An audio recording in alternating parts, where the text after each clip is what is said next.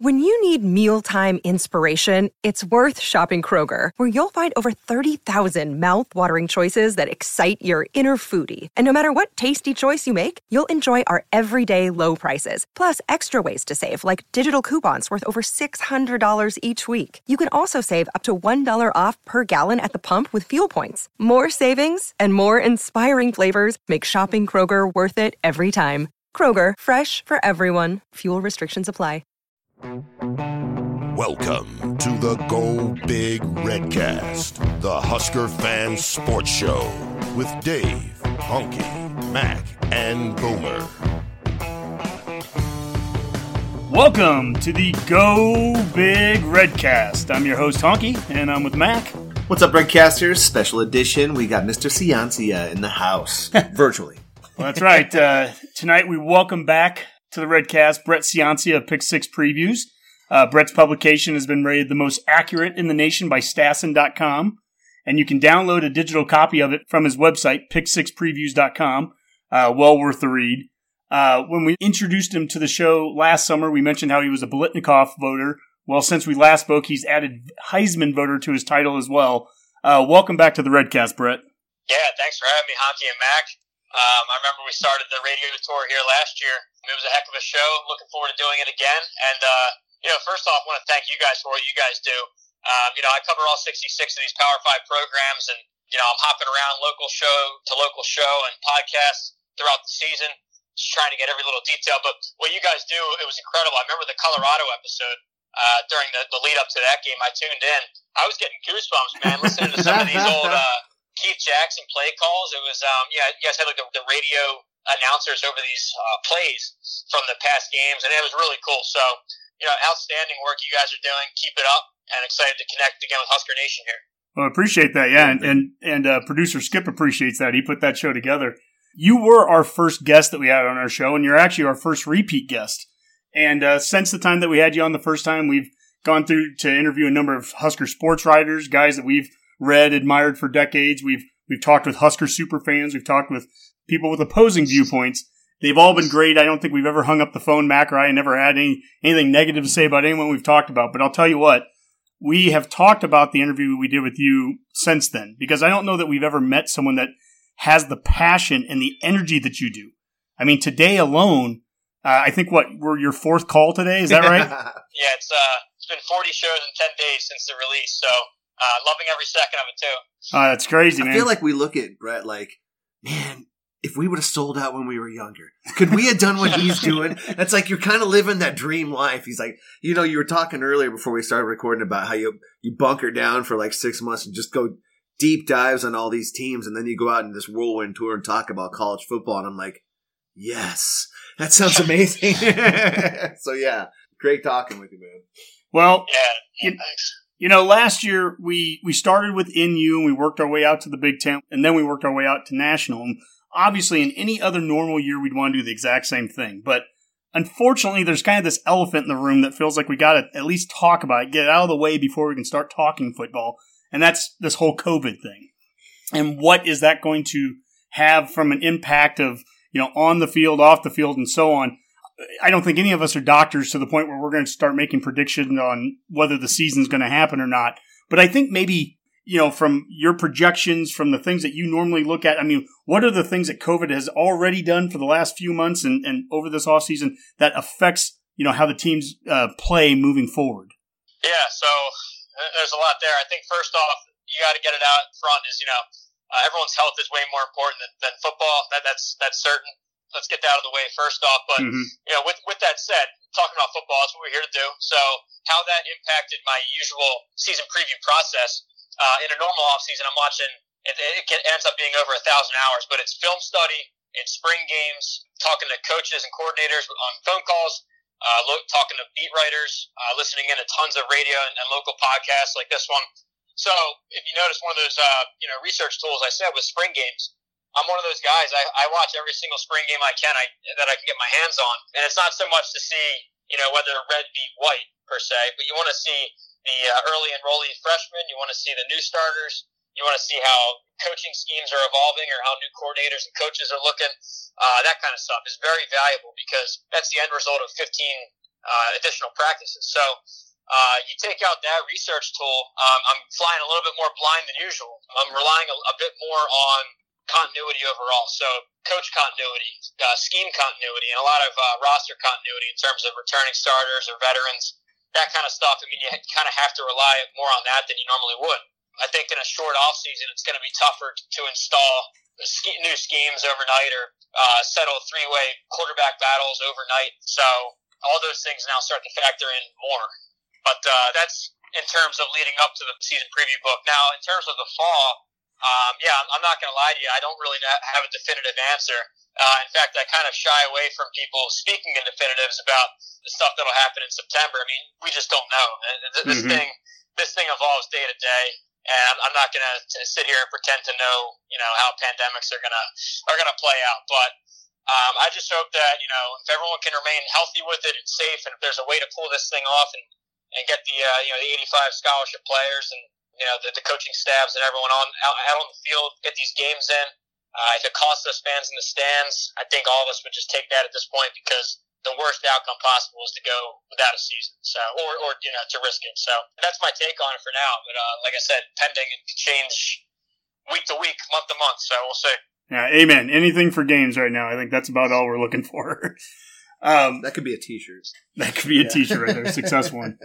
Well, let's go and talk Nebraska then. All right. You know, I guess I want to start first, just talking big picture. And I always have to start this with you. We talked about it last year. I love something that you do usually earlier in the year, January, February ish. You do a Blue Bloods Twitter poll for, you know, all these different teams. Like, are they still a blue blood? Yes or no? And Nebraska, a year ago when we talked, they were uh, considered one of the blue bloods. And again, this year, uh, they were one of the eight teams that finished above 50%. We had 65% yes out of however many, 120 plus thousand votes. Nebraska, Alabama, Ohio State, Oklahoma, Notre Dame, USC, Michigan, and Texas. Those were the eight. And then there was a, a pretty big uh, separation before you got to the next tier team, starting with Penn State and, and down from there. So I guess just in general, as, as even though we didn't have the season we wanted to have last year, and even though we haven't had a, a few seasons in a row like we wanted, um, we're still at that status. Yeah. So one of the themes of my book that you'll see is, um, you know, I'm, I'm a numbers guy. I'm a data guy. I, I try and take some of these buzzwords that you always hear in college football, stuff like player development, you know, even this blue blood, you know, these these kind of generic terms. I try and get numbers on them as best I can, mm-hmm. uh, and then re- and then really try and talk talk about the story after we have some numbers to talk about. So with the blue blood thing, I mean, you could talk to every one of those 120,000 voters that I had, and they'll each have a different definition of what they think a blue blood means. I mean, you got guys, you got 31% voted for voting for Clemson. Uh, I mean, that's definitely a recency bias right there. For Talk sure. about before Dabo, they had one one national title in 150 years. So, mm-hmm. um, yeah. So with that with that being said, though, I went for the law of large numbers here. 120,000 votes, and there's a clear, sharp divide after this top eight. Uh, those eight you mentioned down to the, the Penn States and Florida and Florida States of the world. So, did 2019 severely impact Nebraska's standing as a blue blood? I don't think so. I mean, it didn't help things. Um, but I think in the in the grand scheme of things, this is not really a, a year to year type thing. It's going to take decades uh, of underperforming to really fall out of that discussion. So. Um, a couple of things, though, specifically I wanted to bring up with this is that I know it must be tough being in in the Nebraska bubble. You know, it's been three bad years here and a couple decades without a title, that kind of thing. But when you look at the other teams in this list, the wait for Nebraska hasn't been that much longer. So we're talking since '97 national title Nebraska. That's the same for Michigan. They, they shared that year. Mm-hmm. Um, and then just to think that USC and Texas always get off the hook. I mean, those those titles were only seven, eight, and eight years later, uh, more recent than Nebraska. Uh, to take it a step further, Notre Dame. Uh, that's all the way since '87. So I mean, that's a dec. Nebraska's a decade more recent than Notre Dame, but you never hear anyone getting on their case uh, even though they haven't won a New Year's Six or BCS Bowl since 1994. So I, I think that it's uh yeah it, it's easy to get caught up in the last three years. They were they've been pretty rough and, and way below Nebraska's historic standard, but not enough to throw them out of a what is more in my terms a longer term list here. I actually remember that Notre Dame game. They beat A and M in the Cotton Bowl uh, right before Nebraska kicked off against uh, Florida State, the uh, Byron Bennett last second missed field goal game. Uh, anyways, oh. let's talk about last year then for Nebraska. Because as we talked a year ago, I remember, Mac, you made the statement something along the lines of how we were living in the, the off season of hype.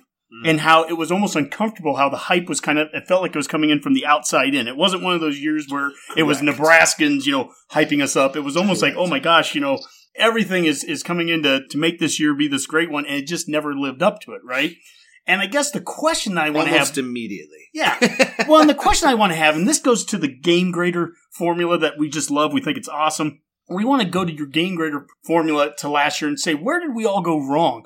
Or maybe to flip down the other side, did we not go wrong? Were we actually right about some things, but maybe just one or two things is the difference between this team being a five and seven team or eight and four or nine and three? I guess Right. what what did your study and, and your numbers of last year's Husker team show? Yeah, so I mean, when you look back to the prediction of from a year ago, it was kind of taking a couple leaps of faith that you tend to see in programs in a coach's second year. We thought that there would be improvements on both sides of the ball scheme wise because players are now a, year more experienced within the scheme.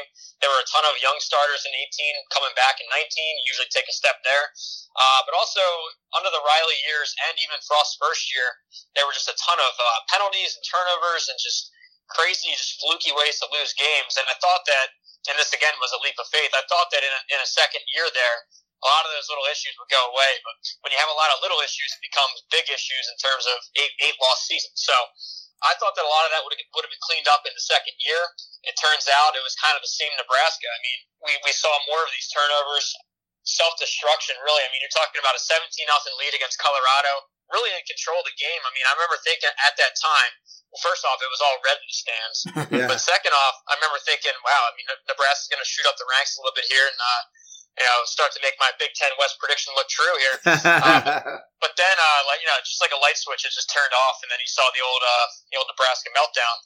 I mean, stuff like the, you know, blew- blew a fourth quarter lead against Purdue, uh, letting Indiana come in and beat them, Mhm. um, just stuff like that. So uh, we could talk numbers, we can talk, you know, just some anecdotes like that. I mean, all of it together, it- it's, I don't know, it's it's got to get fixed. So I thought it would happen year two. I, that was a, a misfire, I guess, but but not so much. I don't blame the logic there because usually you do see some of that efficiency in the second year. So.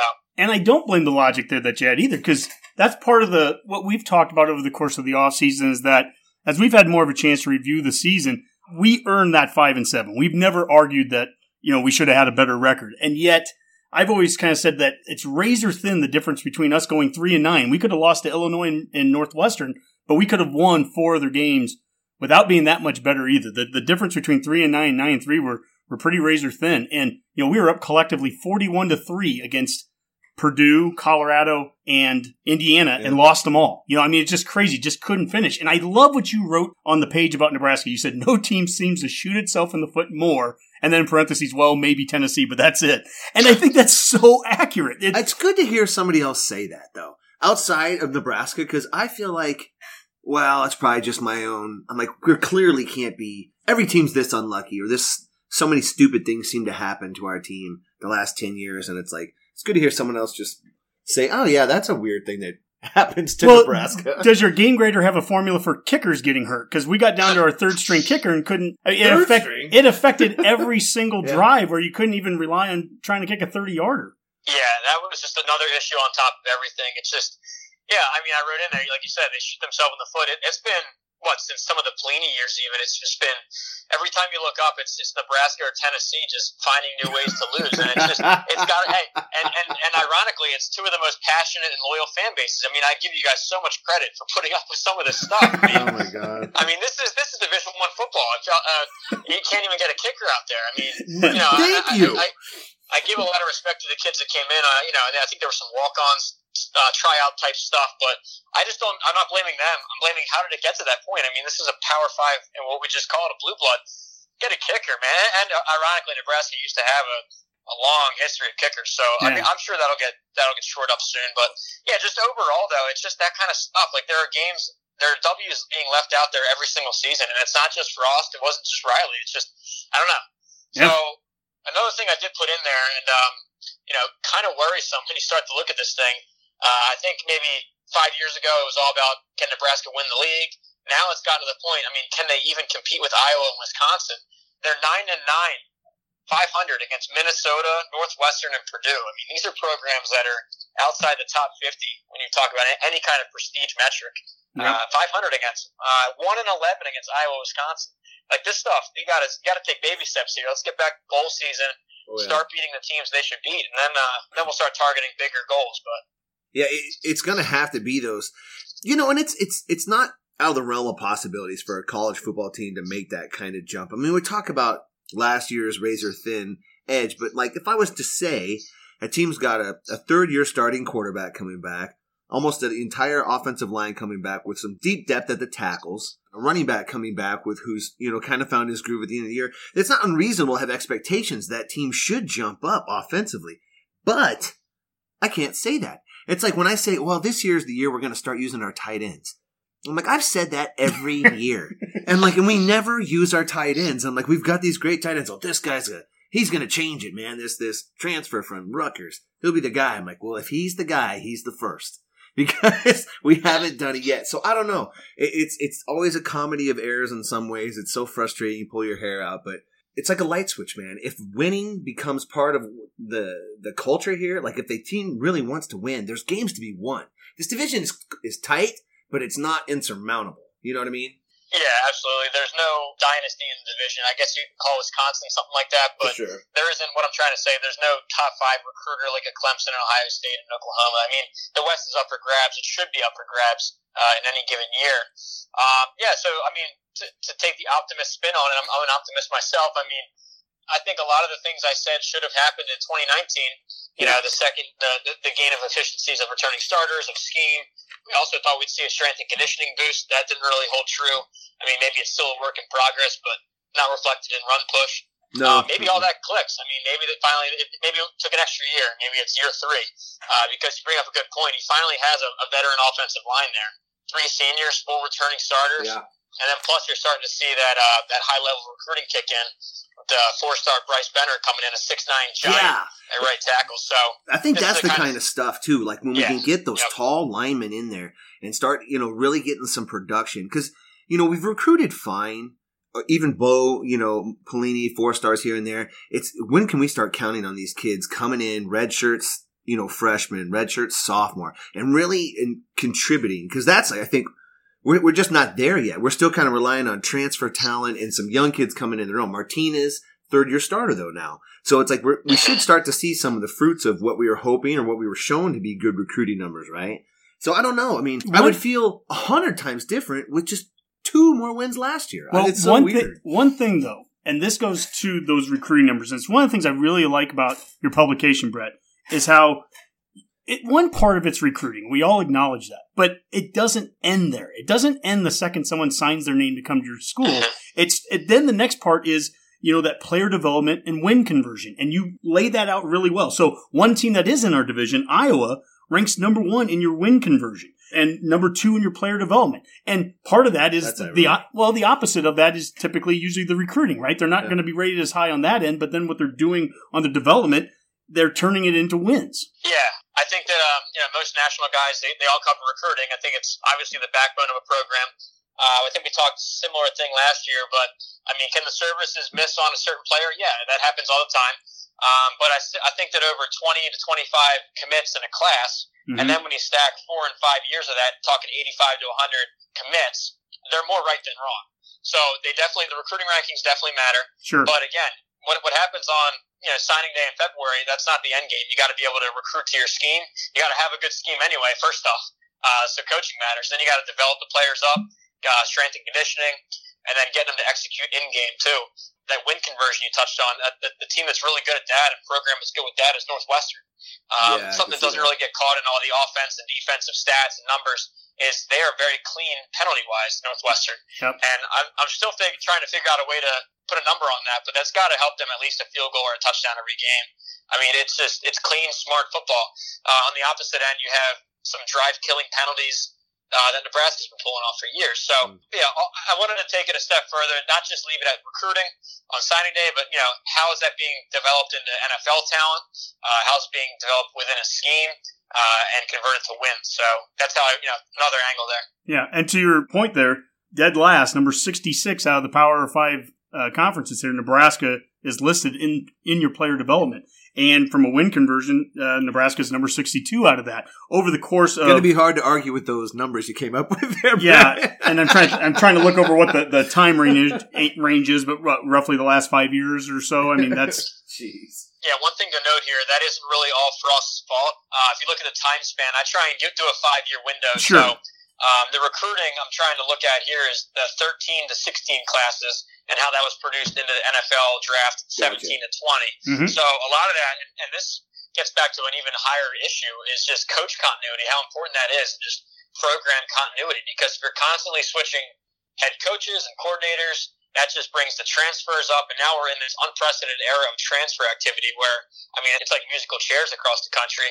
Um, and I think a perfect example of it is is at Nebraska overall, but also at, at the receiver position. It seems like you know you keep signing these four star kids, and then they they're all over the place. I remember writing the Oregon State preview this year, and it's like three of the best players are Nebraska commits, and and, and Dan Riley's there himself. So mhm. it's crazy. It's just crazy. I, I also remember seeing a stat from one of the Omaha World Herald, I believe, uh, or or Lincoln Journal Star guys talking about it. I think it was the 17 or 18 class, one of those classes, and it's like five of those players are still in Lincoln, and then everyone else is transferred or retired or Mhm. uh, I don't know what, but.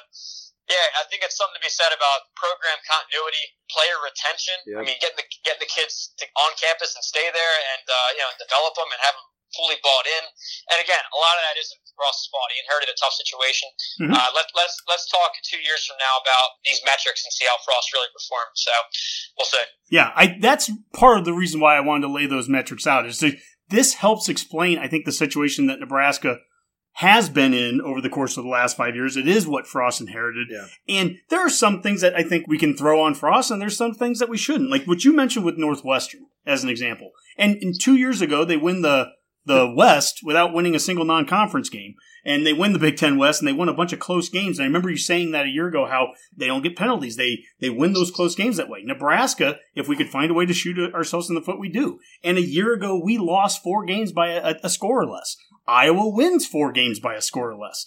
You know, that's the, the razor thin difference between, you know, two or three more wins. It- It's not impossible to think that. And if Nebraska's eight and four last year instead of five and seven, it's amazing how different everyone feels right now. It's amazing how everyone doesn't necessarily feel like last year's preseason hype was so wrong if we had just won two or three more of those really close games. But again, as I say that, we earned the five and seven. Yep. There's no argument there. Yep. Yeah, there's something to be said about close games. I mean, that's that's part of the reason I designed that formula of the game grader because you know not all wins and losses are created equal. Mhm. Um, You know, talking uh, the Ohio State, you know, 40 point loss there, uh, a 40 a 40 point spread is is a lot different than a missed field goal and a three point loss. So Yep. uh, that's all factored in.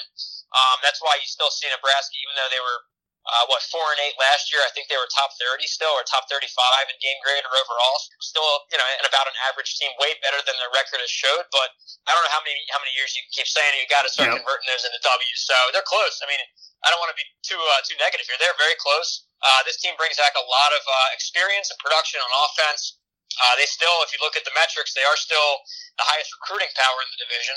And uh, something else I've said on some radio shows with Nebraska is, I mean, look at this recruiting job that Frost has pulled off because um, you're talking about not even to talk about the, the geography disadvantage. You know, they have to recruit coast to coast, but coming off of three pretty bad years, win win loss record wise, um, to land three top twenty classes in a row uh, and bring it to some new heights. I mean, I can't even imagine. Imagine if they stack a couple ten win seasons here, um, if they can even attract that top fifteen, top ten talent. So. It's on my Uh, vision that- board, so yeah, I imagine it all the time. um, yeah, so that's kind of uh, a, a nice testimonial from the recruits' eyes that all right, they, they can sense that even though they were a four win season there, five win season, that, that they buy into Frost's vision, uh, his culture, whatever he's telling them. I mean, it's it's clearly clicking. So that's optimistic right there going forward. Imagine if they can get back to bowl, bowl season and start stacking some ten win seasons, and uh, I think it's in the right direction. Yeah, Yeah. I, I even think about recruiting right now. We're at nine, ten guys, whatever it is, about halfway through our class. To do that without even really being able to get kids on the campus right now, that there's a, a COVID related issue that's going on right now. Without having the visits and everything, I mean, I think it's remarkable what Frost and, and staff have been able to do to get Yeah. guys to to basically commit here without even coming to Lincoln yet, which is something we've always said is crucial.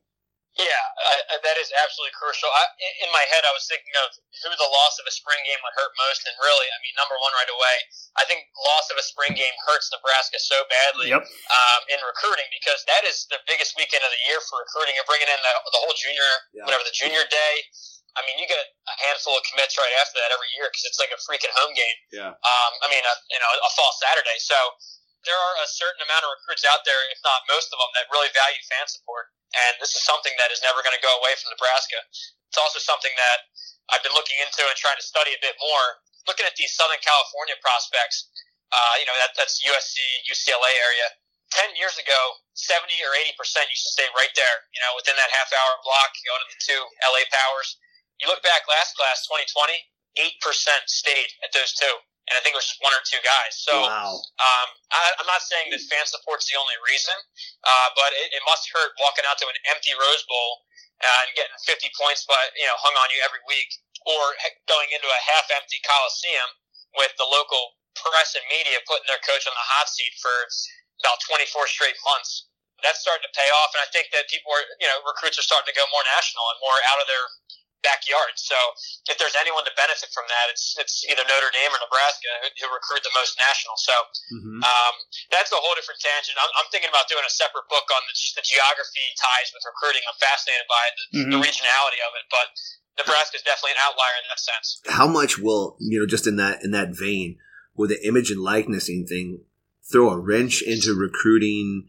Say prowess, right? I mean, like that's a whole nother tool. Some programs will have maybe more of an advantage of than others to start using that. You wonder if like maybe Southern Cal can keep some of those guys then because they can offer them. You know, there's maybe there's better chance of marketing themselves out there. But then again, you come to a market like Nebraska where you will legit be a star. Who's to say? You know, it's like it's, it's impossible to predict how this is going to go. But boy, man, that it's going to change recruiting. I promise, it's going to change recruiting. Yeah, that's going to be a whole new frontier, almost like the social media craze was about 10 years ago. I mean, Dabo Swinney was on the front end of that. They had the best creative team. Uh, they really tried to sell the experience of Clemson. I mean, Mhm. I've never seen a guy love a post game presser so much. The guy, it's like a, like a Hollywood audition every time. I, I respect it, but that's kind of that's that sells to recruits. Uh, but one one quick note on uh, this 2021 class. I mean, you said it'll be you know it's it's virtual. It's it's definitely one of a kind.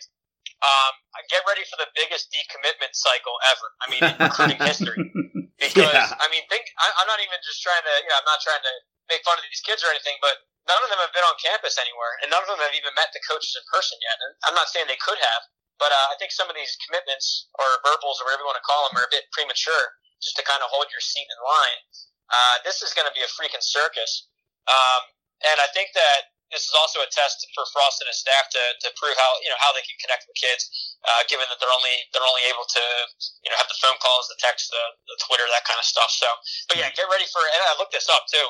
Um, compared to June last year, there's already more commitments than there were last cycle, and we're talking about these guys have never even been on campus. So, Mhm. uh, yeah, get ready for uh, the season within the season, and that'll be the, the recruiting signing day. My gosh. Yeah, well, it's one thing I've always said about Nebraska, and I've kind of used just for round numbers. I said in a normal year, if we have 20 recruits, that I think 10 of them should come from what would be the 500 mile radius, and half of those 10, so five, could even be Nebraska kids. I think on any given year that could be the case, and then the other 10, the other half, would be national kids, kids that are outside that 500 mile radius.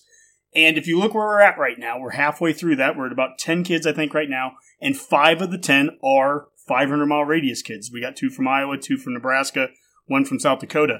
And those are the kids that, especially to your point, when you're going national and you're trying to get convince kids to come from a thousand plus miles away and they haven't even been to your campus yet, I 100% agree with you you're going to want to be local this You're year. gonna, but this is a year where I, I think those five kids are especially important. Guys that have been to campus, guys that are close, guys that do hopefully have a, you know a little deeper connection to the program. Those are the guys that are going to hopefully you know stick through it as we get into that crazy decommitment schedule like you're talking. Yeah, I think definitely the, the local type kids, they know more about Nebraska and, and they're able to see through some of the preconceived notions that the average national kid would think. I mean, Mm-hmm. it's funny when uh, whenever you see these Twitter arguments, it's always like people think that Lincoln is like in literally in the middle of a 100 mile cornfield.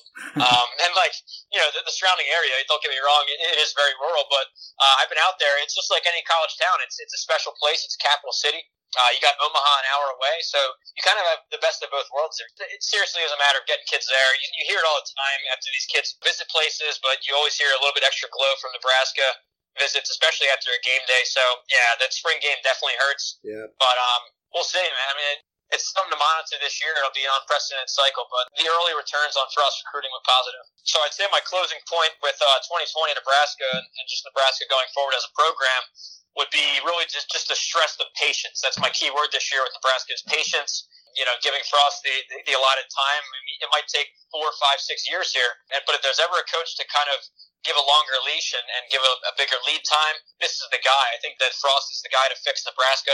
He's the right coach here. No one cares as much as him and that's what you want in your leader. So I would say give him patience because what you see in other power programs that might have lost a step in, in recent decades, places like Tennessee or Miami or Texas, they're they're way too quick to fire the head coach or fire the coordinators, and what that does, that constant fire, hire, fire, hire, just turns into transfers, and you, you know it hurts recruiting because you don't know who you're committing to, uh, and it just never corrects itself. So Nebraska or all these programs really, they have to hit on a coach and give him time, and let it build, start to build an identity over a couple classes, and and season. So that's the closing point there. It might not be this year, but I think this is the guy. Get behind him and, uh, you know, give him a longer lead time than you normally would.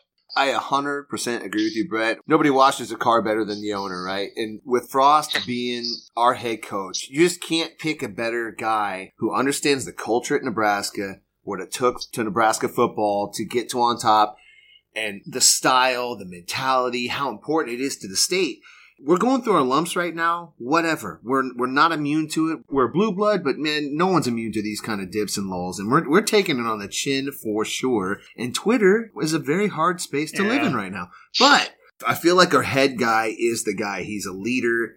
I'll give him a couple more years for sure before.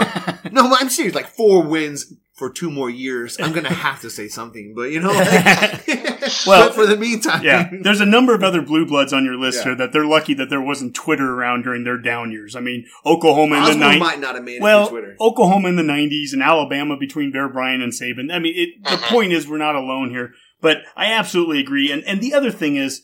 Riley's a good example of a coach that got three years and he was gone. Well, part of that was you could tell three years in that we were moving backwards. We weren't making progress. Here's the thing I'll, argue with anyone. I've never felt like we aren't making progress under Frost. He took some lumps last year. He redshirted an entire class that probably could have helped him win a few more games if he hadn't redshirted them. That needs to start showing up next year. But I do think between walk on programs and strength and conditioning and shutting down the border and recruiting in state kids and doing all those things, he's doing the right things. He's, he's done doing, everything except win enough He's done everything I've ever argued that we need to do at Nebraska to win. They haven't happened yet. Yeah, another thing too. I mean, you can just tell. We, we just touched on it, but you can tell how much this means to him. I listen to a lot of post game pressers. I watch a lot of those post game press conferences, and after losses, a lot of times coaches just give you the a couple buzzwords and the, the coach speak and put a fake smile on and get out of there. But when Frost loses some of these games, man, it looks like hmm. he's been through a freaking battle. I mean, it, you can tell it just it weighs on him. It means a ton to him. Yep. Um, and that, that's got to even in a loss, that's got to inspire the fans that hey, you know, this guy cares just like us. Uh, uh, we're sitting in the stands or on, on the couch, but he cares just as much as us. So. Will effort and passion alone win games? No, you got to start seeing that too. But that's a great positive to have. Yeah. yeah, I personally do 20 more push-ups every day just because of Coach Frost. well, unfortunately, losses are a great segue into the Big Ten talk here for us, and I hate to say it that way, but it's unfortunately true. But this year, uh, instead of having us winning the West, you have us finishing fourth in the West, behind Wisconsin, Minnesota, Iowa. Those are three teams that all finished in the top 15 last year, and Nebraska lost all three. Makes sense. I guess as we start to transition out of the Nebraska solo talk and going into Big Ten, you know, I had a conversation with uh, Jeffrey the Greek. He's on the Eyes of Big Ten podcast. You've talked with those guys, him and Big Kurt. Oh, yeah. And uh, great guy, great podcast. Redcasters, uh, listen to them. When I was talking with him on a show a couple of months ago, he talked about how he thought Nebraska maybe has the largest range of any Big Ten team this year. And I mean, he literally stating he thinks Nebraska could go anywhere from repeating four and eight all the way up to going 10 and two. You know, so I mean, a really large range. Do you see things the same way? Do you see Nebraska having that kind of range, or should we be focusing more on just the six and six and seven and five and getting to a bowl game? So first off, uh, shout out Jeffrey the Greek and uh, Big Kurt. Love what they do. I've been on their show a bunch, and you know, keep up the good work over there yeah, I, I think that there's definitely a range, but I, I would probably narrow that scope a bit. I don't really see a path to 10 wins this year for Nebraska. Okay. If we're being honest, I mean, it- it's a brutal, brutal schedule. You're drawing Ohio State and Penn State out of the East.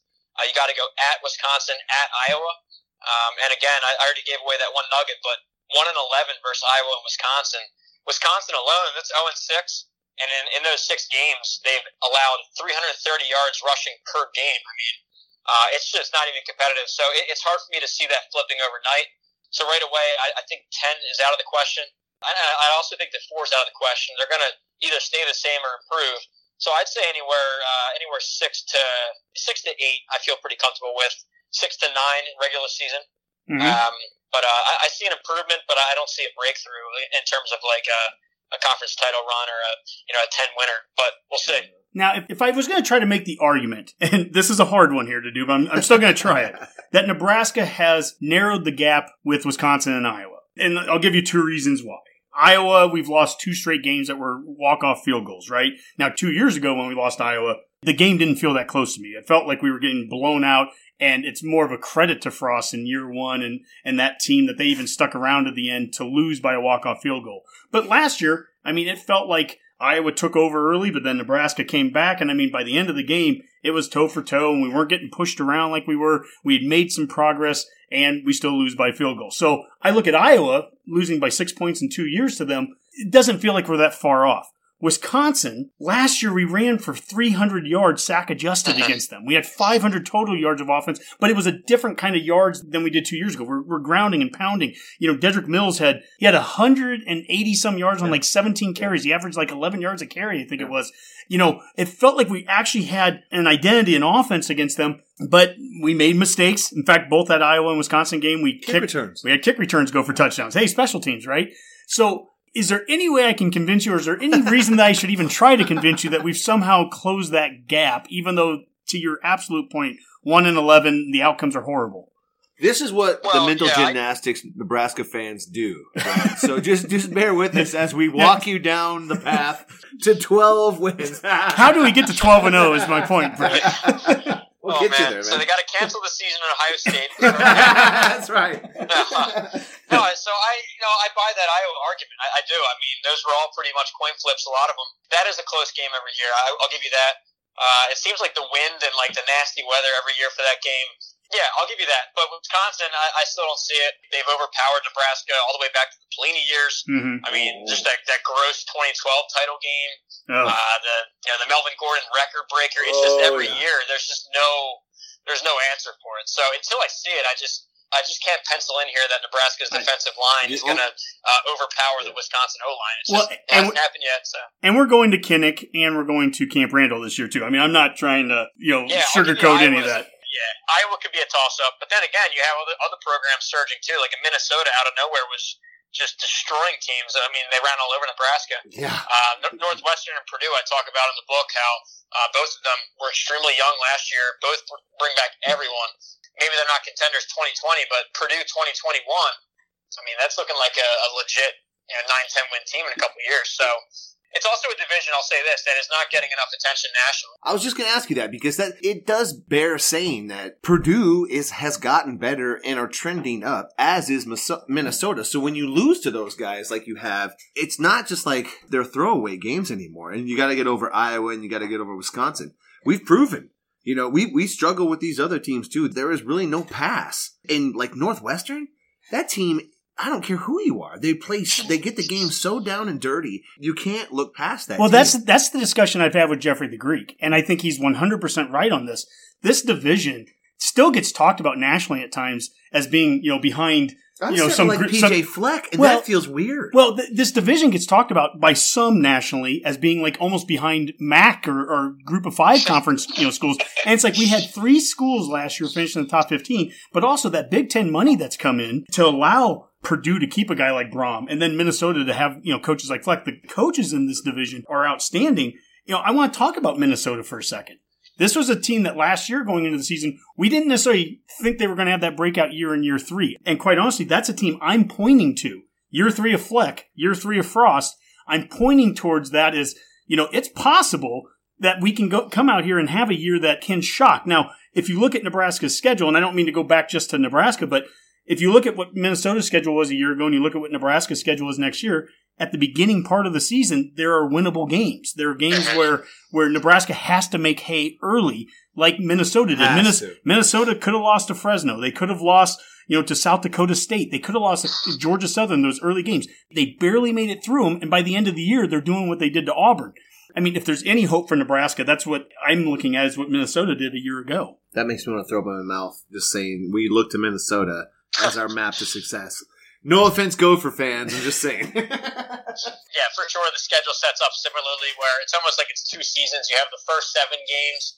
I want to say there there should be wins, but uh, who knows now in an improving West. But the last five are definitely a step up, and it's going to be a gauntlet to, to close the year. So get as many wins as you can in that in that first half of the year, because it's going to be you know five straight grinders to close the year out. Yep. Yeah, just to get back to your point about an improving division, I mean, a a lot of these programs are hitting their five-year average, their, their five-year high in recruiting. Um, Northwestern putting that money to use with that new facility that's Mhm. attracting some a better caliber of, of player and transfer than they used to get. Jeff Brohm bringing in a top 25 class to Purdue. I mean, that's just unheard of. Talking about a team that's historically one of the worst recruiters in the country. Minnesota is like 15th in the 2021 class right now, albeit early. Uh, even Iowa was cracking into, into the top 30 uh, in recruiting. So, uh, and Wisconsin. I mean, it, it goes on and on. I, I ran this stat last year, I think. I got to update it, but the record between Big Ten East versus Big Ten West, it was about even. I mean, Mhm. it, it is such an it's such a perception issue nationally. It's just because the East has you know the playoff contender with Ohio State. It doesn't mean one through seven when you stack them up that it's that far ahead. It's not like anyone in the East is beating Ohio State. Really, their their losses have come from Purdue and Iowa. You know, the last couple of years in conference at least. You know, well, speaking of the East, I mean, Nebraska a year ago we played Ohio State at home, and then we had Indiana and Maryland. That changes this year. Let's start to transition to the East. Now Nebraska is going to go on the road to Ohio State. We are going to go on the road to Rutgers, where uh, former Husker quarterback Noah Vedral has transferred, and we also have Penn State coming to Lincoln. Tell us a little bit about the East. I guess starting with your number one team, Ohio State. Tell us a little bit about how that East lays out. Yeah, so this is really Ohio State's division uh, again in 2020. Um, I was on the right side of it last year, picking Ohio State over Michigan. Most had Michigan. Um, you know, this turns out it was it was Ryan Day's debut, his, his audition, whatever you want to call it. He aced it. Justin Fields lived up to his five star billing. Uh, this offensive line is the best one in the country. It's my number one line. It was a Joe Moore Award finalist as the best unit. Uh, I think four starters back, but yeah, so they have some personnel change at receiver and running back, but the rich get richer guys. I mean, we're talking about Oklahoma starting running back Trey Sermon coming in to transfer in and start at Ohio State now. Their receiver core, they signed, I think it was four top 100 receivers, and that's not that's top 100 national rank. So we're talking about five, you know, five and four high four stars. It's just incredible. Uh, defense, they reload again. What else is new? So this is uh, you know, this is a machine. They're going to win the division again. Probably a, a decent step back. You have Penn State, a team where right, this one was kind of a game grader case study for me. Um, you know, they had the 11 wins, but when you dig into it, a lot of them were one score wins, and they were actually outgained in five of their wins. That's kind of an indicator that maybe some of those could have flipped the other way.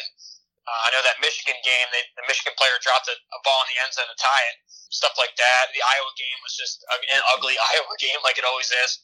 Um, even Pitt had them thrown in the end zone late. So Mm-hmm. uh, Penn State, I think, is a, a decent notch below Ohio State. They still have that top 10, top 15 talent, you know, a second year quarterback, some scheme continuity on defense. So they'll be tough. I mean, that's going to be a tough game. There's no getting around it. They have one of the best defenses in the country, too. Micah Parsons, an absolute freak at linebacker. Yeah, he's Um, okay. so, yeah, yeah, yeah. He- He's more than okay. He, uh, yeah, he's, he's an All American for sure. Uh, Uh-huh. Actually, funny story with Parsons. He uh, he's from Central Pennsylvania, out- out of where I'm based. He ran through this whole area. He was a running back and linebacker. He would just, Mhm. I think they, they averaged 60 points a game in high school. It was, it was incredible. So, incredible athlete. He came to Nebraska for one of our Friday night lights during the Riley era. And, you know, th- no pads on. They're just running around on the field. But, you know, we have like 6,000 fans on a Friday night in the summer watching these kids do a camp. And Parsons is, he's running track out there. He's Oh. running receiving routes. I mean, the guy is just, Well, he had. He There was crazy. There was a part where he he lined up at wide receiver, and one of the four star, five star. I, I don't know if that was when Buki was at. I don't think it was. Ah, He might have been. might have been. But Parsons just did a fly route, and just paced the guy, caught over his shoulder, and just laughed on his way back, saying, "You don't know about big boy speed." You know, he's just like calling him out. You're like, and Yeah. these aren't slouches. And I'm like, and you know, at that point, he was sort of teasing coming with us. I was like, at that point, like, he ain't coming here. Ain't no Yeah. way he's coming here. just- Yeah, we got none of those guys. Yeah, he made Central PA look pretty weak. It, it's a strong football area, but he ran right through it. But this Uh-huh. looks like an '80s an '80s Penn State team. The strong front seven, a big run game, and uh, we'll see. So, and then a, a way way step down. Your, your other opponent's Rutgers. I actually, for the first time in probably five years, I have Rutgers climbing out of the basement there, uh, finishing sixth in the East above Maryland.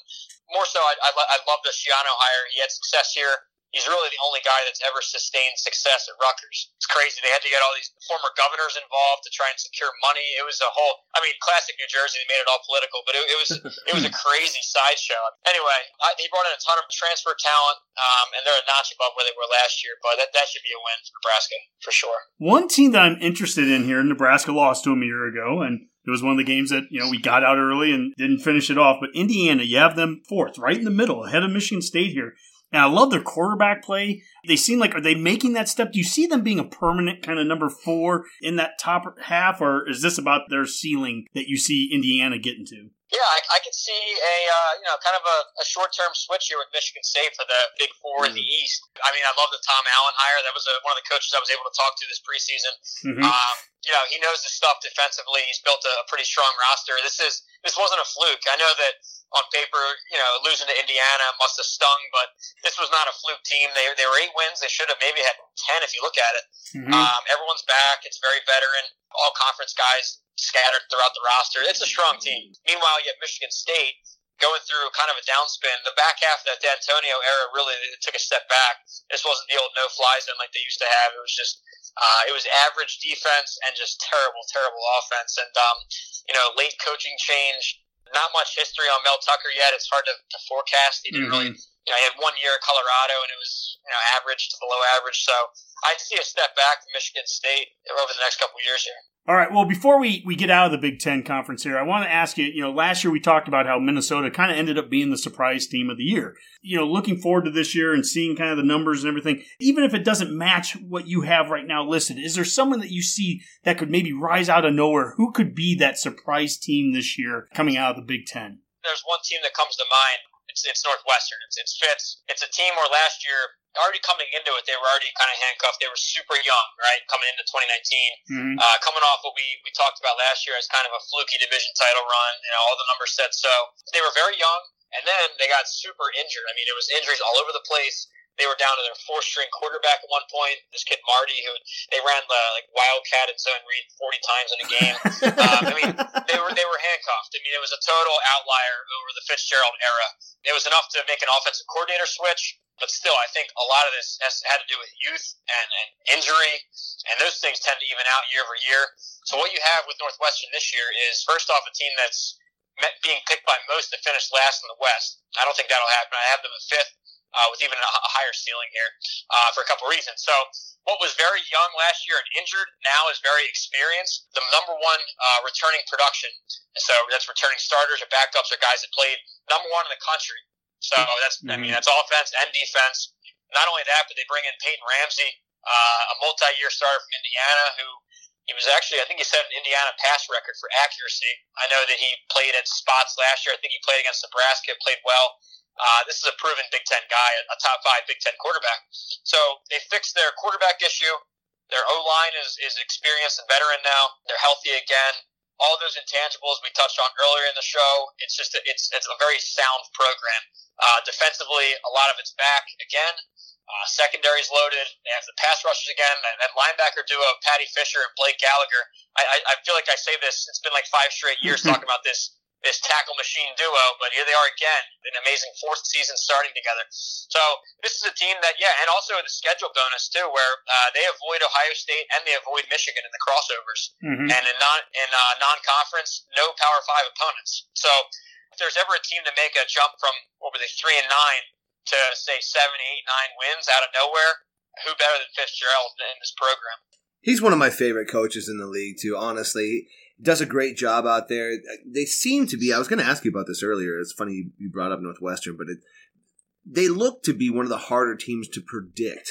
Just because they're they're such grinders and they Well, they, kinda and have they always win years. close games. Yeah, they're, they're not. so- they don't blow people out. They don't lose bad. You know, Fitz does a great job. Who knows, man? Maybe in this in this new era of transfers and whatnot, maybe Northwestern can start cashing in on some guys. Yeah, they're, they're definitely uh, one of those outliers to try to predict every year. Reminds me of Kansas State, where when Bill Snyder was there, it's like, okay, you look at the underlying metrics, you look at recruiting, you look at stuff like that, margin of victory, and it's always low. But you're like, you know what, that coach and that program just grinds out close games. It's just, Mhm. it's automatic, and they and they surprise you when you least expect it with a, a ten and two or a nine and three. So yeah, that that could very well happen this year, not just because of their reputation as a program, but because of all that youth coming back as veterans, uh, because of the transfer quarterback. You know, the, the health issue isn't going to repeat again. It mm-hmm. never is. You know, the Lightning doesn't strike twice in that regard and schedule. So that, that's my that's my wild card team. Well, Fitz has earned it too. I mean, you talk about a guy who's a match for his program, like Frost is for Yep. Nebraska. Fitzgerald's a perfect match for Northwestern. Totally understands it. He that guy should have a long, long leash as long as he wants to be there. So yeah, bounce back. I'm never surprised with Northwestern. Yeah. Well, it is time now to segue to the national discussion. Oh, the Clemson, And- Alabama discussion. Yeah, I mean, you know, you know, the discussion where there's 130 plus teams out there, but there's really only five or six that can ever make a playoff. Your playoff that you have here Clemson number one, Ohio State from the Big Ten number two, Florida number three, Oregon number four. What got you to that point where you picked those teams to be the uh, playoff? Yeah, well, everyone kind of focuses on Clemson and Bama, and I like what you just said about you know talking about just the same five programs. That's what kind of motivated me to start doing the book, uh, doing deep dives into all 66 of these because I mean I have a passion for it for all these teams, and I got pretty tired of these national guys just you know ranting on and on about Bama and Ohio State and Oklahoma. I mean, uh, I mean I, I could talk an hour on Kansas's offense if you want, so so I hope that pops off the page too.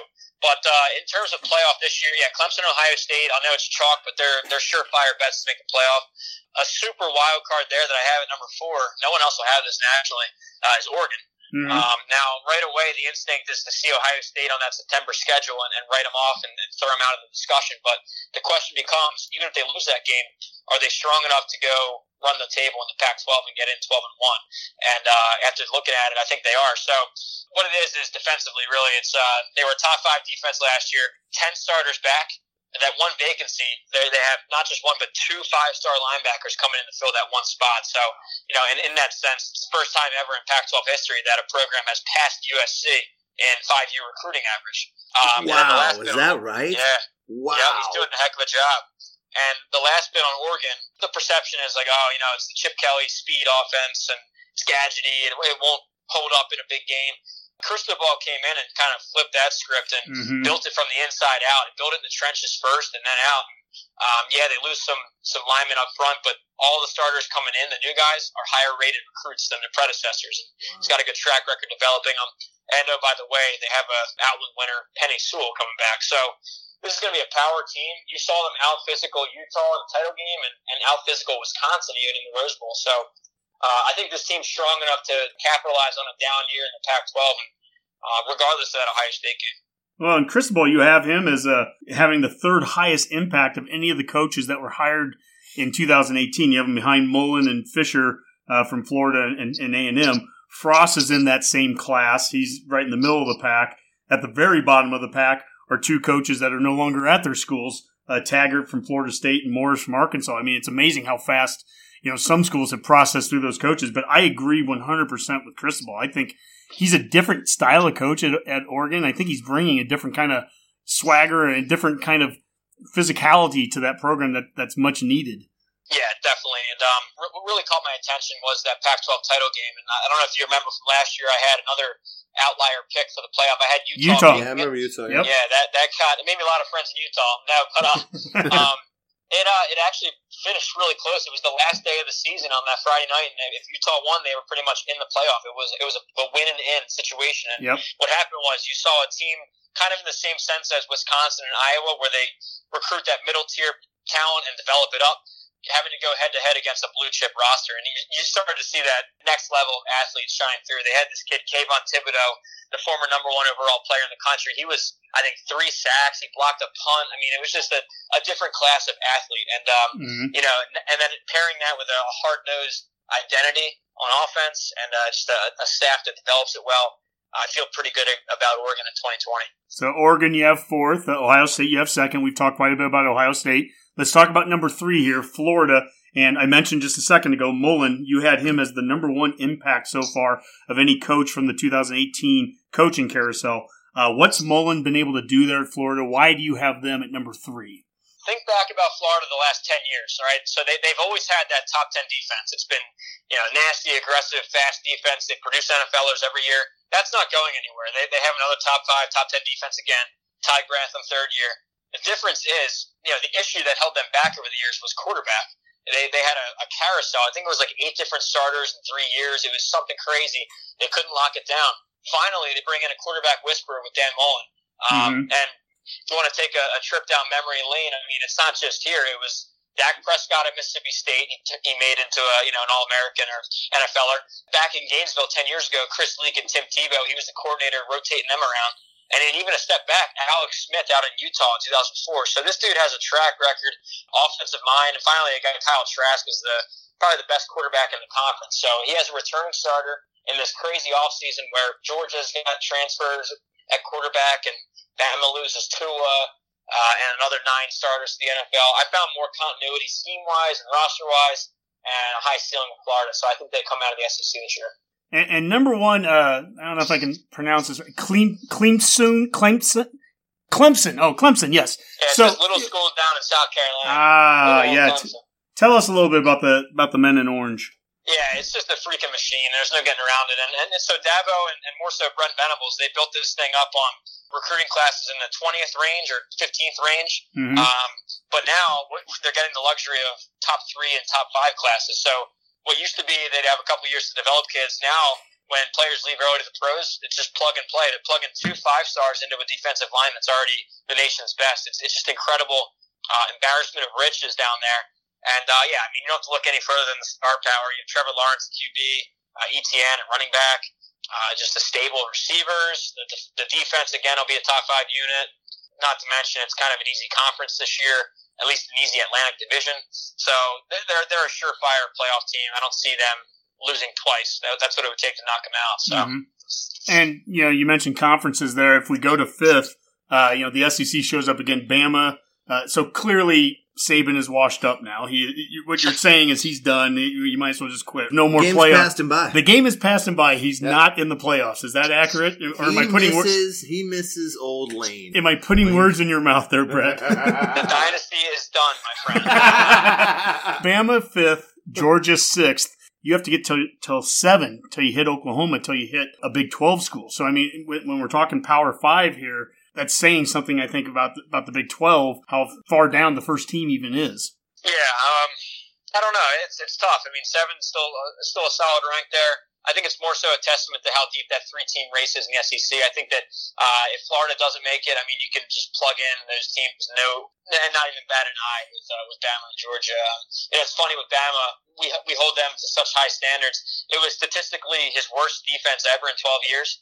It finished 12th. So I mean, this is um, wow. you got to look at these within the context. You know, the sky is falling, but it was still you know a top 10 defense. So um, Oklahoma, yeah, I mean, they have a great offensive line again. Uh, the defense should improve under the second year of Alex Grinch. A lot of uh, you know four and five star talent, but um, but yeah, so they do have to go through a quarterback change. This time, it's not a proven transfer coming in. It's Spencer Rattler. Uh, it will be his first time starting. QB one though, really man. Yeah, he, he looks incredible, but I mean, they all do uh, on high school teams, so yeah, it's just tough to really. Yeah, yeah, I would. That, that's a guy I'd love to have seen a full spring and see his development, but that's where I got to rely on some of the uh, you know more proven teams across the country. For so sure. uh, they'll win their league again. I, I call them the Atlanta Braves in the book, where they win the division or their, their conference every year. They make the playoffs and they, they can't win the actual title. So uh, more of the same from Oklahoma. We round out the top ten. Notre Dame, Penn State, who Nebraska plays in Lincoln, a little later in the season, and then A and M uh, to finish up the top ten. When we get to that next ten, it starts with the national championship defending uh, LSU, and obviously, you know, there's no more Joe Burrow, and they, they've had a number of losses to the draft and so on.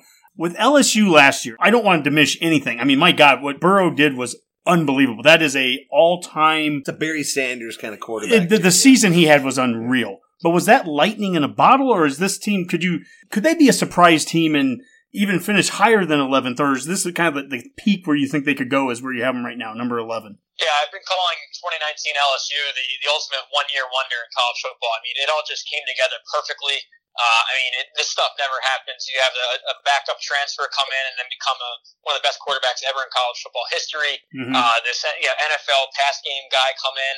Um, you know, everything clicked on the receiver stable, the defense. But now when you look at it, all that's gone. I mean, Burrow, first overall pick. You have Joe Brady now back in the NFL. Dave Aranda takes over at Baylor, leaves behind that defense. 14 starters gone.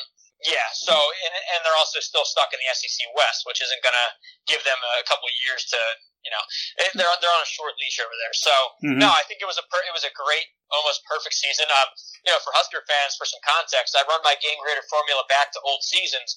Um, I ran it back to the 90s. So the number one rated team in that entire 25 year history there is the 95 Huskers. Well, that And just proves your them your now- your formula is absolutely correct. Yeah, I mean, Yeah. Redcasters, Redcasters, nobody can doubt the you game grader. just figured. Oh man, I'm so happy. um, stamp of approval. But, Checks uh, no, out. So, that, Checks so out. 95 Huskers number one. This last LSU team was number four, so it's elite. Wow. It's elite company up there. This was a legit all-time team. But again, yeah, it's a one-year wonder. They'll still, they're still good enough to be a top 10, top 15 team. I mean, they recruited a high clip. They have five stars almost everywhere. But there's, you'd be crazy to think there wouldn't be a drop-off given the, the changeover in a short off-season with no spring. They're going to take a couple losses this year. Mm. For Big Ten purposes, we round out the rest of the top 25 by saying Wisconsin's number 13, uh, Michigan's number 18, and Minnesota comes in at 22nd. As you kind of look on the national scale here, I mean, we're looking at seven SEC schools are in your top 25, five ACC, five Big Ten, four Big 12, three Pac 12, and then Notre Dame. Are there any schools? I asked this with the Big Ten and uh, when you mentioned Northwestern, but are there any schools, and maybe it's more than one, that you know could have that breakout year again, kind of the way Minnesota did a year ago? Are there any ones that you see nationally doing the same thing? Yeah, I I have three written down here from the notes. Uh, real quick, in the SEC, I think A and M fits that category. Mhm. Uh, this is a program before before people laugh at A and M. You know, 19 starters back. Uh, it's, it's Jimbo Fisher's third year. Mike Elko, a proven D coordinator's third year. Kellen Mond's third year, a dual threat quarterback there. Not just that, they get a schedule boost big time. Where last year, and I know every team complains about their schedule, but A and M really had legitimacy to it last year. They played the number one team three times, so they swap out Clemson for Colorado and they swap out Georgia, a playoff contender, for Vandy. So right away, it's a two-game flip, and they're going to be favored in the first ten games. They're going they could be ten and zero heading into Alabama and LSU to close the year. So that's a team That's a similar good to pick. Minnesota last year. It's going to be Yeah. uh, high in those rankings into November. Okay, so from the ACC, I have UNC down here. Hmm. Uh, if, you, if you if you pay attention at all to the recruiting, I know it's a different game, but they are tearing it up in recruiting. Uh, but on the field, you know, everyone laughs at this Mack Brown hire. What I like to do is wait two, three, four years and really see how his coordinator hires panned out Mm-hmm. um, and run it through the formula. But really, I mean, he aced his coordinator hires. This, uh, this Phil Longo, airing the ball out, spreading it around. It really it, it clicked in his first year last year with a true freshman, Sam Howell. Everyone's back on offense, and most are back on defense. I think you'll see a team make a jump. They had six one-score losses last year, and um, you know those tend to revert with a more um, experienced roster. So UNC out of the ACC would be my sleeper, uh, and then one more real quick would be Oklahoma State out of the Big 12, where you know it, it comes every few years when Mike Gundy and his program has a, a trio of weapons at quarterback, at running back, and receiver. Yep. It's that Mhm. next group this time around. It's the Spencer Sanders, his true freshman. Well, last year a true freshman. You know, dual threat, super fast in the run game. Airing it out, gunslinger. If he can cut down on his turnovers, it'll be a great unit. Uh, and then obviously Chuba Hubbard, a 2,000 yard back. Tylan Wallace, a Biletnikoff finalist. So uh, when he has that offensive firepower, they can win a lot of games in that conference. So that looks like their next best team. You know, I, I'm old enough to think of the original trio for Oklahoma State, which had Mike Gundy at quarterback, Barry Sanders, and then Hart Lee Dykes at receiver. Oh, I mean, that's yeah. the that was the original, I think, cowboy trio in, in the backfield there. Great unis too. Yeah, hey, I was I, I had a quick question. Speaking of coaching, old, hiring old coaches that got laughed at, but you brought up Kansas's offense a little bit earlier in the show. What do you think about the Les Miles hire? It was fascinating. I mean, to really consider this. Um, I, I didn't do it in this year, but in last year's book, I looked at former national champions that took over rebuilding projects. It's Uh-huh. rare. It's very rare. Uh, the only guy to have success with it was Steve Spurrier. Of course, won a title in Oh, Florida. Sure with South took Carolina. some years off, Yeah. yeah, and, and turned around South Carolina. But but with Miles, I was actually pretty impressed last year because uh, a lot of his negative feedback he got at LSU was that he was too stubborn in the offensive uh, play calling. You know, you picture them Yeah. running that little toss, that toss play like ten times in a row. Right. Um, now, though, uh, he was able to adjust midseason. He swapped out his coordinator for this guy, uh, Brent Dearmon. Yeah. Uh, it's this explosive RPO game. It's definitely new age. Kids want to play in it. He's kind of a thought leader in, that, in, in the offensive uh, scheme. So, yeah, great hire. He, he showed his his ability to be flexible and adjust and modernize the whole bit. So. It's uh, it's, it's interesting, man. It's one of those programs that's almost impossible to win at, but making the right moves so far. He, he- he's always kind of been one of my secret favorite coaches. And, you know, everybody kind of mocked the hire and everything like that, but for some reason, Les is pretty good about recruiting. He's or he's good about hiring the guys around him to recruit. And like you said, he's updated the criticisms about the about the modern offense and whatnot. He he sees athletes well. And I think he does a good job of isolating talent and isolating the, the guys around him to do good stuff. You know, Pooka Williams is back. Les He's interesting. He's interesting pick. He's he's a college coach throwback. He's been in the Big Twelve before. You know, I just I I kind of love the hire. I'm glad he's back in college football. Yeah, for sure. It was a fun one to research and write about, and uh, you know, and, and uh, yeah, that whole conference, the bottom tier of that conference is going through coaching changes, so it's just they're all getting their second year bonus this year. It's going to be fascinating. Like he out recruited us for a defensive or an outside linebacker, a four star guy. So I mean, he's doing work down there. And Kansas, Missouri, that whole area is a little open for business, honestly, for whoever the, St. the Louis area, yeah, right? exactly that St. Louis area. I thought when Urban Meyer left. You know, maybe there was a little bit of a window because Ohio State had such a, a stronghold on there, but it sounds like Day's doing okay. But that that's still that whole area right in there is there's a lot of good There's just a lot of talent. kids, and you mentioned it earlier about how certain schools, Notre Dame, Nebraska, you know, were national recruiting teams, and we talked about the Redcast. I think it was a, a show or two ago. We talked about Georgia and the state of Georgia. We're starting to hit that pretty strong. We have some coaches that are from that area, and we mentioned how like Georgia just from the demographics. You know, there's only like 10 or 11 million people that live there, but they literally put out the same number of recruits as like California, which has 45 million. And there's only two Power Five schools there, Georgia and Georgia Tech. And Georgia Tech has, you know, academic standards that are even higher. So it's like uh, there's areas, and you mentioned St. Louis. There are areas where I think they're kind of primed for the picking for if the right kind of coach can get in there, the right kind of school can get in there. If Nebraska could own Kansas City and St. Louis, we'd be doing okay. And Omaha, we would be doing fine. Sorry, Brett. Sorry to take you. Hey, down. I don't even know if that was a question for you, Brett. That was just Yeah, that was no, just us no. going off on a tangent. Nah, yeah, I, I study that stuff. I think a lot of it is, yeah, you said demographics. Some of it's just uh, maybe cultural or just what the area values. I mean, Georgia loves their high school football. It is insane. They have these quarterback, you know, camps and, and, and guru coaches all throughout the year. Kids are spending tons of money for these lessons and there's camps. And, and then you look at California, uh, a lot of kids aren't playing football anymore. They, they you know, it's just a, cult, like a, I don't know how to say it, kind of a cultural difference out there where they Seven on shy away seven. yeah, they, they don't want to touch a weight rack, right? So Let's screw up it's their just- tennis game, just like Brett. a di- yeah, it's just like a different. it's just like a different feel, uh, state to state and region to region. So yeah, you see Georgia becoming a hotbed, and now another state over there, North Carolina, is uh, you know not historically a, a high school football pipeline, but these last couple classes it's heating up, and now you see Mack Brown being able to lock it down in state. Mack Brown's a baller recruiter. I mean, it's the Um, yeah, same kind of thing. Yeah, historically, UNC was able to lock down only 10% of the blue chips within their state.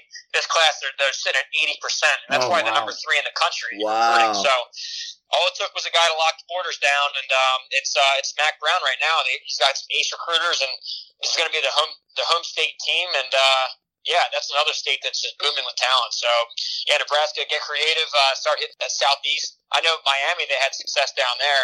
I think if you're a Nebraska fan, you got to cheer for them to keep firing their coach every year because there's, you know, keep that area unstable and keep, uh, you know, swooping in and get some four stars. we'll do what we can. You know, Brett, before we head out here, and I and I want to, I kind of want to leave by saying the same thing I said a, a year ago to you. What you do, I just think is so cool because you didn't have any major backing. You didn't start, you know, on ESPN. You started doing this because you're just a college football fanatic, and you you're passionate, and your energy just comes across. And so to see you now, I mean, dude, you're a Heisman voter. You know, what did first off? How did they tell you you're a Heisman? Yeah, that's Did a you- great Did you get an email? Yeah, did they that- give you a call? What? How did you find out that you are now voting for the Heisman? Well, first off, thanks for that that uh, that praise right there. It means a lot. I mean, you're right. It was uh, it's a it's a one man operation. Uh, this this started in 2012 as kind of a Twitter page. Uh, I did my predictions still, but it was more so, um, you know, a, a way to get my, my opinions and stats and graphics out on Twitter. And fans have really taken a liking to it and spread nationally. And um, you know, it's been a, an, an insane time investment, but I don't, I just view it as a passion anyway. So it's, it's been a, a heck of a ride seeing it grow. And yeah, so here we are. Last year, 2019 was my first real book I put out. It was the full book on sale, and uh, it made its rounds across the media circle down to the point where the, the PA Heisman Trophy Trust guy got a copy and was blown away. Uh, so long story short, the Heisman, it's, there's 840 voters. It's broken out by state based on a number of FBS teams. So in Pennsylvania, we have three. It's uh, Pitt, Penn State, Temple. So however their numbers work, there's say 20 voters in PA. Uh, each state has one guy in charge, like a you know who dele- who delegates who gets the vote. So this this guy from PA who's in charge got a copy of my book. Uh, we ended up meeting in person. We talked for you know a couple hours actually, just talking football, kind of like we did here this last hour, uh, hitting it off. And he was reading through the book, and he was asking me, you know, how many writers do you have on this thing? Like how many editors designers? I mean, it's full staff. And I was like, no man, it's a it's just me. He's like, what? do you- What do you mean? Like how many designers? And I was like, nah, it's it's literally it's just a one man show. And then right then he's like, do you want to be a Heisman voter? And I was like, oh my gosh, this, this is happening. Like really surreal moment. I mean, I was blown away. It's just the ultimate honor. And uh, and you guys know just through my work how, how seriously I'm going to take that. You know, I- you hear about some voters that uh, send in the ballot early or you know aren't as in tune nationally. Mm-hmm. Uh, he he also brought up a good point how most of the guys in PA and and they do a great job of what they do, but they cover one team. So a, a Penn State beat writer or a Temple beat writer, right, who does it for 30 years on the beat for one team. Uh, it's rare for a national guy to have a vote, but he saw the level of detail I put into every team, and uh, and thought it'd be nice to bring that to the to the PA electorate. So Mm-hmm. uh, I gotta tell you, man, that- honor. that gives me hope for those guys to pick somebody like you because who better than somebody who spends this much time on college Oh. football than you honestly man it's, Yeah, it's a thank you. deserved award i love absolutely love guys that bet on themselves and and take the dive and just do what their passion says to do honestly man you know it's it's such a it's one of the highlights of, of doing the podcast is getting to talk to you but every accolade every award every praise i think there's totally deserved Bert, Thanks so much. Yeah. w- We've done this for three years, and we've always said we are not media. We, in the academic sense of it, yes, we do. We are media, but we're we're not journalists. We're not media. But when I think of like the media, the AP poll, there's nobody more deserving, in my opinion, to be voting in a poll and having an actual vote of somebody that's watched all the games or, or has knows all the teams than you. I mean, the, the amount of Yeah. effort that you put into this. But I, I just want to tell the Redcasters here, I'm on pick6previews.com right now. Absolutely go there. Get the, the preview for this year. It is totally worth your, your time. It's worth your investment. But I mean, I'm looking through some of the uh, accolades you have here. The Bear from ESPN. I mean, Yeah. you know, David Jones, the former president of the Football Writers Association of America, and just a number of coaches that you've talked to. I mean, as, even as we've went through this discussion here, how you can pull back and go, well, yeah, because I talked to this coach from this school or I talked to this coach. And it's not just head coaches, it's coordinators, it's down to any level. I mean, I just think that's how you have such a well-rounded Yep. knowledge of, of everything is you've just talked to so many people. Yeah, thank you. Thanks so much for all that. I appreciate it. Uh, and, and, and want to thank all the, you know, not just the, the Husker fans out there. They're very engaging on Twitter. They're knowledgeable. They're passionate. You know, when I, when I talk to fan bases across the country, a lot of the ones on the coasts and in the pro cities, they don't care as much. But what I, why I love Nebraska fans is you're on my level. You guys care about all this stuff just as much as me. Um, if there's a, if I need to bet on one fan base, it's going to be you know arguing over some old fact in, in the middle of February. It's, uh, it's Nebraska. I mean, and that's and that to me is a compliment because you guys care as much as me, uh, and you've helped spread this thing. And you know, and and to you guys, the hosts and all the radio hosts I've been on, and you know, you've all helped spread this. So this has been a, a almost a group effort uh, getting this thing spread. Really, only through Twitter. I mean, I have no other uh, you know, no other articles. There's no other no Facebook presence. Uh, it's really just been an organic Twitter movement, uh, and then based off the annual season preview book. So, yeah, it, it's it's great. I, I'm just getting started, man. Uh, I, I did 40 shows in 10 days. I'm ready to do some more. So, yeah, it's the best time of year. I'm just excited, you know, to be talking uh, about something exciting uh, in, in a crazy couple months here. Just bring it back to you know being able to talk about sports again is is, is something to be valued, and hopefully we can continue that into the fall. Well, I can tell you, Mac and I are going to do a little follow up after we hang up, but I'll, I'll, tell you before we do that, this is my favorite interview of the year, and Thank it's you. so much fun to chat with you here. And and I just I hope with everything, you know, we started off with the COVID talk, and and I, I hope that we can have as normal of a season as possible, whatever that looks like. And because God, college football, there's just nothing better than it. Uh, Hey, One Yep. quick thing, since we've got a, a Heisman voter on the line here, anytime, probably I guess later this year when Adrian's going to New York, uh, but let, let, let's let's go ahead and schedule a well reoccurring uh, interview anytime a Husker is going to New York, man. uh, it would be a, a blast, regardless. For sure, for sure. One last thing you guys would find interesting. It's it was uh, the most secure thing ever logging in to vote for that thing. It was like triple password. They they called to confirm your identity. It was like like a freaking bank, like breaking into it. Um, but you, you probably like to hear that because I mean it's super secure. Uh, you know, state of the art kind of thing. But um, yeah, so the behind the scenes stuff's pretty cool. It's it's opened up a lot of doors in terms of conversations with people because like in college football, that's just like a, a title you can throw around. You're a Heisman Trophy voter, so it's like that's a rare company, bro. Yeah. And that's in, Yeah. that is so impressive. I mean, you're you're like only the seventh or eighth Heisman voter we talked to, Yeah. and I don't know if I wouldn't get a tattoo that said that. You know, Heisman voter. I might. Do we have? I don't know if I don't know if Sipple or those other guys have had. one. I don't know. So, anyways, um, you know what? Uh, we always allow the guests to end with a parting note. If you have anything you'd like to say to close it out, Brett, the floor is yours. Guess just on a closing note, like I said, just thanks to the whole Husker Nation fan base. Uh, you know, I've been on a lot of radio shows in the area, a weekly gig and, uh, on 1620, uh, and, and this podcast every year, a great talk. Uh, but just, I, I love all the engagement on Twitter and how you guys have spread it, uh, across all your avenues. And, and, uh, I love the passion because you meet my passion. Uh, so keep it up, keep the patience with Frost, and, um, you know, hopefully we have some real football to talk about. In the meantime, stay safe and, uh, let's, let's get our football back. Well, Mac, that was cool. Yep. And it's everything I was expecting, to be quite honest, from talking with Brad. I mean, dude's a stud.